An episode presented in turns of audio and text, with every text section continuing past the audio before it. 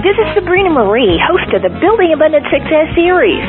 Our primetime mastermind that promotes empowered focus, decisive action, and inspired outcome. Our spotlight is on entrepreneurship in the publishing world with New York Times bestselling writer Stephanie Gunning. To reach Stephanie, her website, stephaniegunning.com. Enjoy. She's the founder of Creative Blast Press and an author, editor, a publishing consultant specializing in books on health, wellness, spirituality, and new thought. Her A-list clientele include best-selling authors such as Gregg Braden, Hal Dwoskin, Ernest Chu, Sandy Grayson, and Ruby Payne, and major publishing firms such as Hay House, McGraw-Hill, Crown, Health Communications, and is it Jossey-Bass? Yeah, Jossey-Bass. Okay. Um, along with an anthology, um, she's co-authored and ghost-written 18 books, including with, will, with Willpower, Easy Homeopathy, Passion Principle, Exploring Feng Shui, and Creating Your Birth Plan. And she has two in the pipeline right now. I'd like to welcome you, Stephanie. And it's nice to have you on the line. Oh, it is nice to be here. I've been looking forward to this all day. oh, really? Well, you see, now you're in the hot seat. We want to find out and pick your brain about what makes Stephanie Gunning tick. ah. I thought, well, wow, let's turn the tables and find out about abundant success and what made you go down the path in what you're doing as a writer today. Wow. Okay. Well, where do I begin? Wow. I was we I was born in a log cabin. we want to know everything. um, well, I'll I'll tell you one thing, which is when I was a little kid, I knew I wanted to be a writer. That was actually something I always knew. I always kept a journal from the time I was about eight and could really write sentences. I would write little stories and record thoughts and you know, so I've always had this very rich inner life and imaginative life and um it's you know, half the time it gets me in trouble and half the time it's a really great blessing. well, that's a good thing though, because um, I found that uh, normally journaling helps yeah. in many ways other than you know just well, I, I need to hand in a report. so yeah, it's wonderful to keep. And how you said as early as you can remember, grade school earlier. Oh yeah, I mean, I think I only learned how to read and write when I was about five or six in first grade, so I don't think I was journaling then. I mean, I still had to have, I had to have an adult that I would say, here's my story. The little girl went to the moon, you know, boom. And that was it. And then I'd draw a picture. But my father recently, at the age of 76, found in one of his drawers this tiny little book that I had made for him and it said, kids rules for dads. and I guess I had a little bone to pick with him when I was about nine because I, I wanted to give him some, you know, ways to treat me that I would appreciate. you know, you could help most kids in America with that little journal now. it's very sweet, and I'm actually quite touched that he kept it all this time. But it just shows you I really loved books, you know, and and so there was there's always been an incredible rightness about me being involved with publishing. Um, and actually we're in the current climate that we're in where everything is going on over to digital um, modes of transmission uh, you know i'm i'm very much involved in the forefront of um, internet marketing and um, i help people use all kinds of different platforms for publishing and i've used some myself um, where print on demand and then there are these sort of hybridized services that get you into bookstores as well as selling your books online. But, you know, I'm to, if, if the book dies as a paper and ink object, I'm to mourn and grieve for a long time. You know, when I when I worked in um, uh, my I, the first ten years of my career, I worked for Harper Collins, and I the very first time every book would come in a box to the editor, I would rip it open open a book and stick my nose in the middle and inhale deeply because the smell of fresh printer ink is unlike any other smell. you know. And and so I really love books. I love them as objects. They're my companions. Um, there's no there's no better way I think um, for one human being to communicate ideas into the head of another human being um, you know until we're fully telepathic you know. This is this is what we have to do. We have to um, we have to try to formulate thoughts and um, even though our inner life is so flowing and dynamic when you, when you write a book, you really take all of that and you do something artistic with it um, on the page that encapsulates a kind of an, a, an energy and an expression of an idea or an experience. It's an approximation. It's a metaphor. It's not real life, but it's it's pretty darn close if you do it right. If we were to go back to some of those teachers, professors, etc. in your journalism 101 early English, would they actually be surprised at what you're doing now? With the teachers and professors? You know, um I was a pretty shy kid. I've gotten over it. Um not not as a young child. I I got shy in my adolescence and my early 20s and then it was sort of a, a phase that I went through because I I felt very uncertain about m- how I was going to enter adult life. It, you know, I didn't. Uh, that was my awkward phase. but as a kid, I was. I, I think I was pretty bold. I don't. I, I mean, that's what I tell myself now. I don't know if it's true or not. You didn't write I, for like the newspaper or the. You know, I wrote for my in high school. I wrote for um the literary magazine. I I wrote. um Actually, the, the the earliest thing that I wrote. This is funny to think of. When I was when I was in grade school, I um we used to have um my mother was a working mother and there was a woman who used to watch me and my younger sister and my older brother in the afternoons and she liked to watch soap operas mm-hmm. and so I kind of got addicted to this one soap and um so when I was like in 6th grade I wrote I started writing reams and reams of soap opera and then I had all my classmates perform it with me Oh, really? it was really fun. I, had, and I wrote commercials, and I wrote, you know, it was the whole thing. It was the well, whole experience. It was really fun, yeah. But um, so so then um, in college.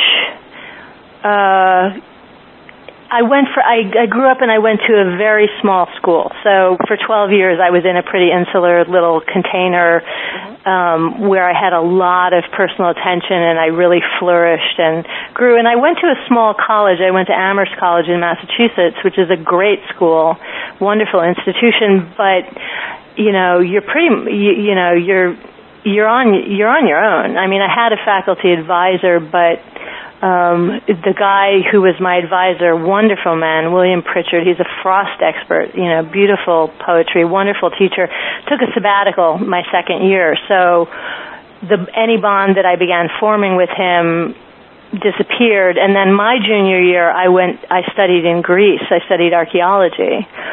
When I came back, I then had to form a new relationship with a third faculty advisor. The second one was useless to me, and um, you know, so I did not have a bond with professors. But in high school, I remember a teacher, and actually, she she um, she runs she's the um founder and the principal of a, a school in California somewhere now. Her name was Stevie Chinitz. And I remember I wrote a very real and I, I still I take it out from time to time and I read it. It was a very real short story. And it was actually pretty darn good and I got something out in it and she read it and she took it so seriously that on her own time she sat down with me for a couple of hours and we went by it line by line and she really had me work it and flesh it. There wasn't a lot that I ended up changing, but she really went through it with me in a very, what I now understand is an editorial process. Um, and I it didn't it wasn't like my usual experience of being graded, you know, bad grammar, good grammar, whatever. It was more about is this thought fully developed? Um, and the fact that she took me that seriously made a lasting impression on me. You know, that's uh, how you you were just describing how uh, the, the editorial process is when uh, you flesh the story out, uh, you get another perspective on what that other individual is seeing in your writing. You It's have a- something in your mind, but they're seeing. Yeah. That I mean that's what really I'm very interested in that space hmm that occurs between the writer and the reader.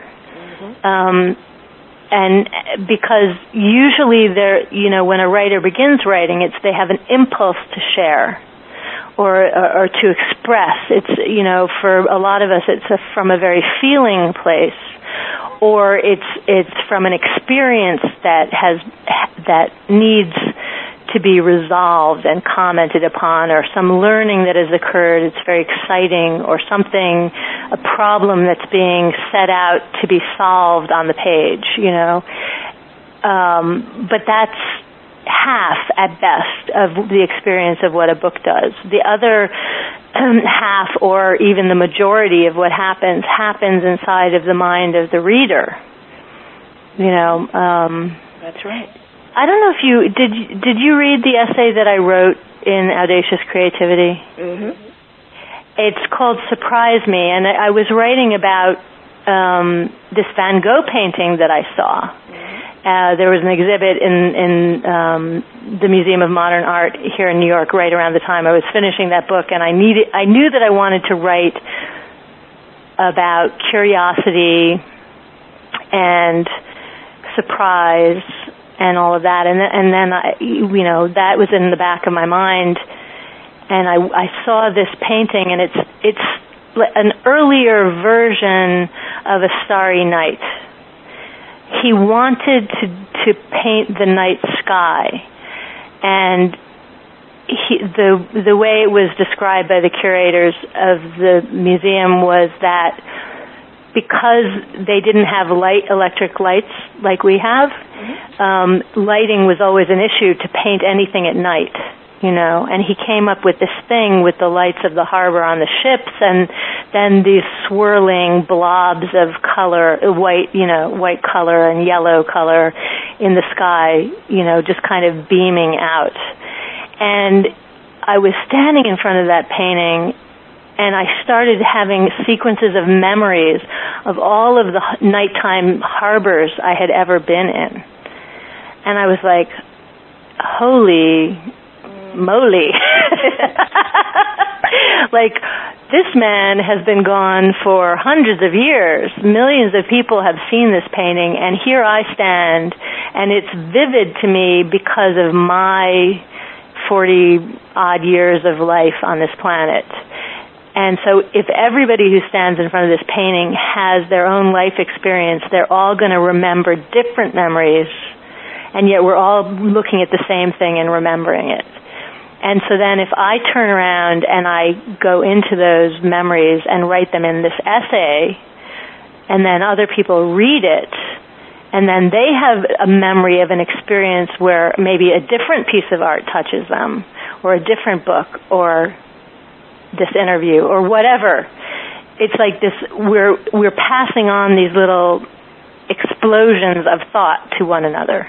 That's mm-hmm. kind of how I see it. It's like a little bomb goes off in your brain, not in a destructive way, but you know, in a, more like a fireworks, you know, boom, boom, you know. And it's the power. It shows how the, power of writing, how writing that has stood and or like you're saying paintings have, that have stood the test of time uh, moves the soul of an individual. So many years later, uh, Van Gogh's been gone well over a hundred and some years. We're talking about it now. Right. And in writing in literary um, compositions, the same thing. We're talking about, you know, Think and Grow Rich, and you know, we've got The Secret, and all these other things that are based off on, on, on really ancient principles, just brought into a new, uh, you know, a new uh, sphere in And and ways. and processed through the writer, Mhm. through your nervous system. Mhm. you know, with without that piece, it doesn't express itself authentically. Mm-hmm. You know, like like I I do not want to diminish the role of the writer in really holding and creating the space for that thought. Mm-hmm. This is a this is an an essential part of the process and at the same time you really have to respect the reader because they're an essential part of the process as well that book that I wrote for my dad, that's actually a perfect marketing. Mm-hmm. Kids Rules for Dads. I knew who my audience was. I knew what I wanted the book to accomplish. I wanted to alter his behavior. It was actually a self-help book. Right. Which is the profession I'm in, so it becomes more um I write spiritual books. I write books about self care um, of your body, um, of your home. The human being is very much a part of the work that I do. How do we grow? How do we evolve? How do we have what we want? How do we feel? So it makes sense that I perceive writing as an experience that's filtered through me. In academia, um, there is a there are uh, rigorous rules for the intellect. I actually I spent the better part of the day reading a a 35 page um, article that was written in 2003 um, studying the qualities of mindfulness, um, which was published by um, a psychological journal. I forget I forget which one. I don't have it in front of me, but it was all written in statistician language and percentages, and I was I was reading and enjoying it and bogging down on the formulas um, because I don't care. but um, but I was also understanding the validity um, of the conclusions that they draw, and I thought it was so they were speaking to their peers and colleagues mm-hmm. about valid statistical reliable research you know. And it makes sense to me that they would communicate in that language because they know their who their reader is. Right right. You know and uh you know, I'm I am not their intended reader, although I am going to take great benefit from that article.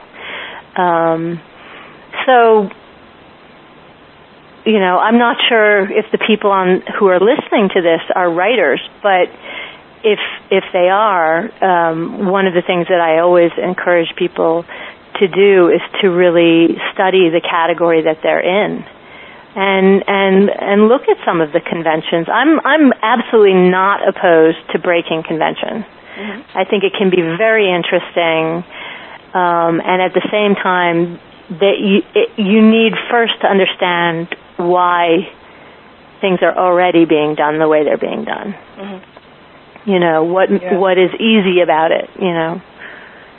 Um, I wanted to know when you graduated from college, uh, you know Amherst and you launched your career and you were at HarperCollins and then moved to Bantam Doubleday Dell. How did that come about? Was that something that you know you was it happenstance or did you is that a career you purposely wanted? You just you know you saw that and you just went for it.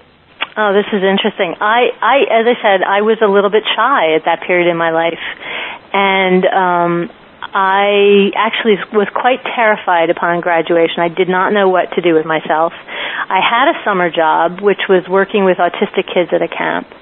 And um, I had some very um, put together roommates um and, and one of them you know put on her suit and marched off campus to go to the office of career counseling and she had an interview with some bank you know and I knew I didn't want to be a banker but I I kind of let her drag me along and there were these clipboards in there for a job fair in New York City which is where I'm from and um I was going to go home on spring break and visit my mother anyway so you know, I signed up and I actually got two interviews and one was with Scholastic, which is based in Connecticut and they did the Summer Weekly Reader. Um, and the other was with Harper and Row, which now is HarperCollins since it, since Rupert Murdoch bought it years ago. But, um, uh, the one at Scholastic didn't go well. It wasn't a good fit. I really didn't want to be in children's books and or magazines. And um the woman from Harper and Row, uh, I remember her name very well, Joan Maniscalco, she was like, I really want you to call me when you're ready. And she handed me her card. And so I got back from my summer job. I moved into my dad's house in Teaneck, New Jersey, which is about four miles from Midtown Manhattan. And I had this woman who had a computer. I didn't even have a computer. Um, helped me prepare a resume. I had 150 of them printed up. I mailed one to Joan Maniscalco and I was about to launch this major career attack and she called me and she hired me. so I ended up um just really lucking into uh it was a very basic entry level position. I I worked um a couple of hours in the afternoon on the switchboard for the trade department answering phones for all the editors uh, doing a few administrative things. We did not work with computers, so there was like card filing and you know weird paperwork that doesn't exist anymore. And then the hard stuff. yeah, exactly. And then, um, well, we would log in every submission that came in, and then we would log in the answer to it, and then we would send it back, you know, to where or whatever. So it was actually kind of interesting because I got to see the flow of material in and out and you know who does what and um, and then most of the day I worked with the managing editor and the managing editor is um, an interface between editing business and um, production. So it's actually that actually was probably a seminal job for me even though I was only in that job for 10 months because um, a lot of editorial assistants, and actually I would even go so far as to say editors, know squat about um, production, and they know you know not too much about business and finance. So it was a it was a good place for me to you know be as a silent observer. then I went into editing pretty quickly after that, and um, rose fairly rapidly um, and That's then, great.